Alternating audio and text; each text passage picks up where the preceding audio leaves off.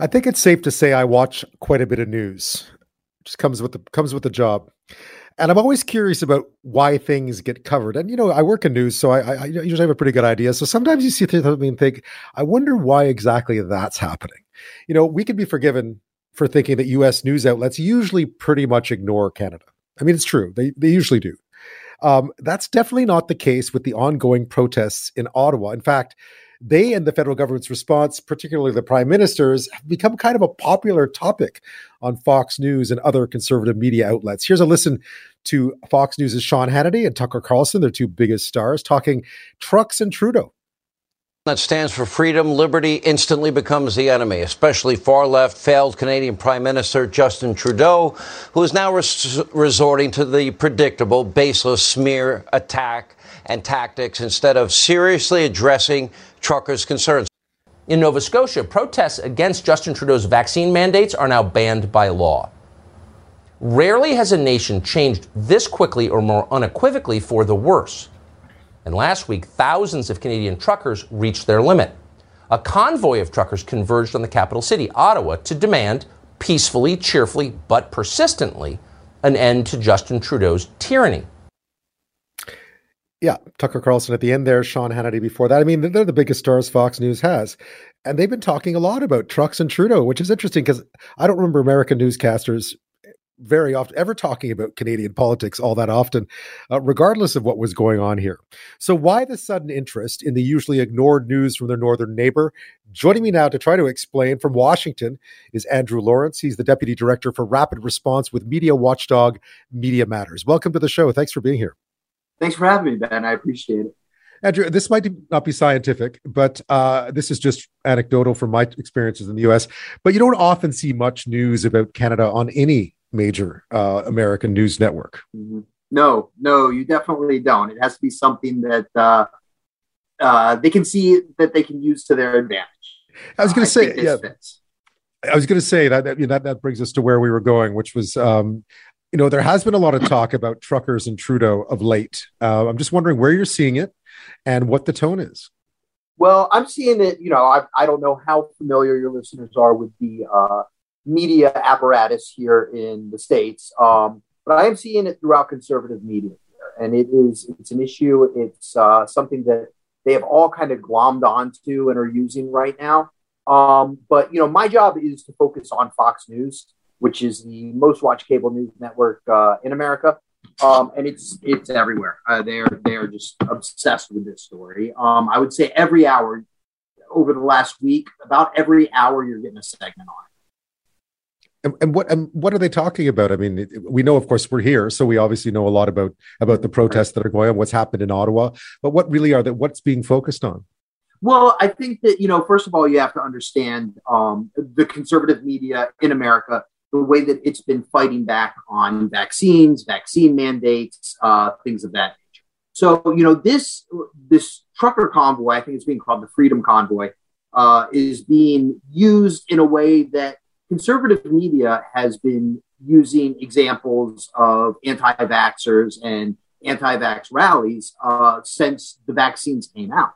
You know, and I think that, you know, I saw a stat that in Canada, about 85% of the truckers uh, in your country are actually vaccinated. So this doesn't really represent, you know, the overall feeling uh, of this group of people. But I think that, you know, in the same way uh, in America, an overwhelming uh, majority of people are actually vaccinated, but they need examples like this to make it seem like the overall public isn't interested in vaccinations. They don't want it, that it's government overreach, that it's authoritarian, things of that nature. So this is being used as another example of that right now. And I think the fact that you know you do have uh, it's it's the truckers, so that sort of fits into that that white working class demographic that they focus on so much and that they're trying to get riled up and that that are their viewers. Um, and and it's just very visible as well. So i think that all those things combined it it it has turned into this thing here in the states where we're just being overwhelmed with coverage which is surprising because one would think that coverage of Canada would never be good for business in the in the US. But but what what has been the tone overall? How are they treating how are they treating this? Well, I would say that um, the overall tone it's 100% positive as far as conservative media goes I would say that the more mainstream press really isn't talking about it all that much. They're pretty much uh, ignoring it. But um, I would say also that the, the conservative media here in America is very quick to jump to the defense of the trucker convoy. Um, you know, there's been some reports of extremist elements uh, within the convoy. Um, there's been uh, uh, imagery, extremist imagery, stuff like that.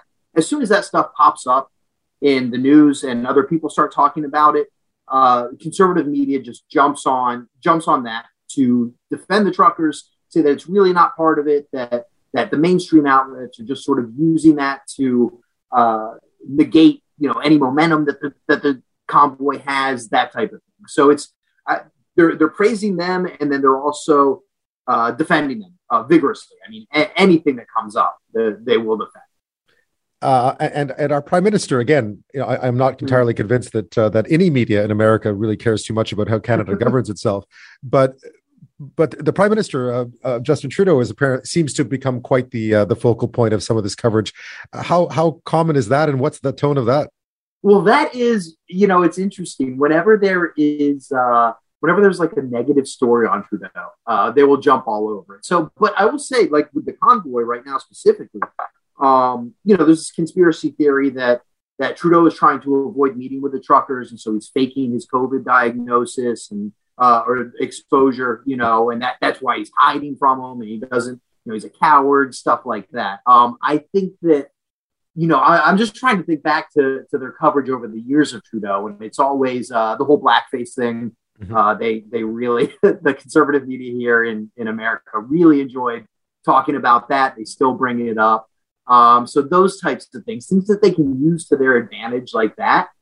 Um, and I would say, you know, the, the hatred of Trudeau on their part, it comes from they, they view them as, as very liberal. Um, and they, they view these uh, vaccine mandates, the, the, lockdowns, the fact that uh, hockey arenas are still empty. I mean, they view all of that as very authoritarian. Uh, they say that it's anti-science, that that it's actually hurting the efforts to stop COVID. Um, so yeah, it's kind of all over the place. Um, but it, you know, the focus on Trudeau. Whenever there's a negative story about him, they will try to use that for their advantage. Right. I'm speaking with Andrew Lawrence, Deputy Director for Rapid Response with Media Watchdog Media Matters. He's in Washington tonight. Um, what would be the impact, uh, do you think? And I know because you do study the impact of, of, of mm-hmm. this kind of coverage. What would be the impact then of the of the coverage in America? Because it's getting a lot of it's getting quite a bit of publicity. So one obviously would think that there is a portion of the population that are now quite quite intimately aware with what's happening here, including mm-hmm. the fundraising aspect of it.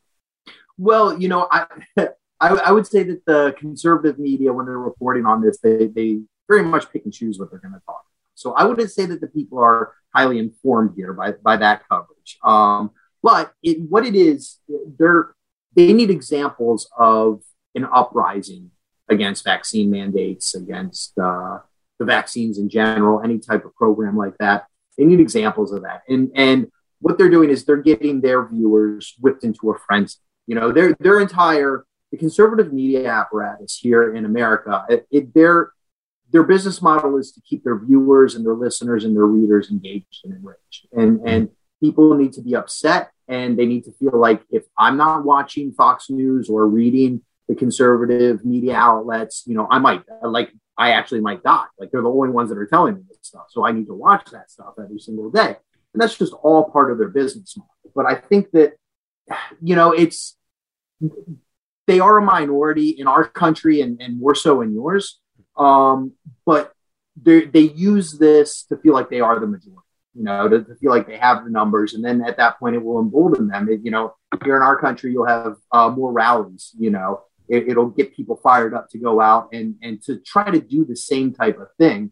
Um, and then that's good for their viewership. You know, the the media outlets is good for the viewership. It's it's good for the clicks on the website. Um, and and so that's I mean, more than anything, I see that as the motivation. It's, it's more about ratings and money more than anything else yeah, as I was mentioning, I, am pretty sure they don't really have, you know, don't really care too much about how Canada no. governs itself legitimately. Uh, Andrew Lawrence, thank you so much for your time. I appreciate it. Of course, man. Yeah, thank you.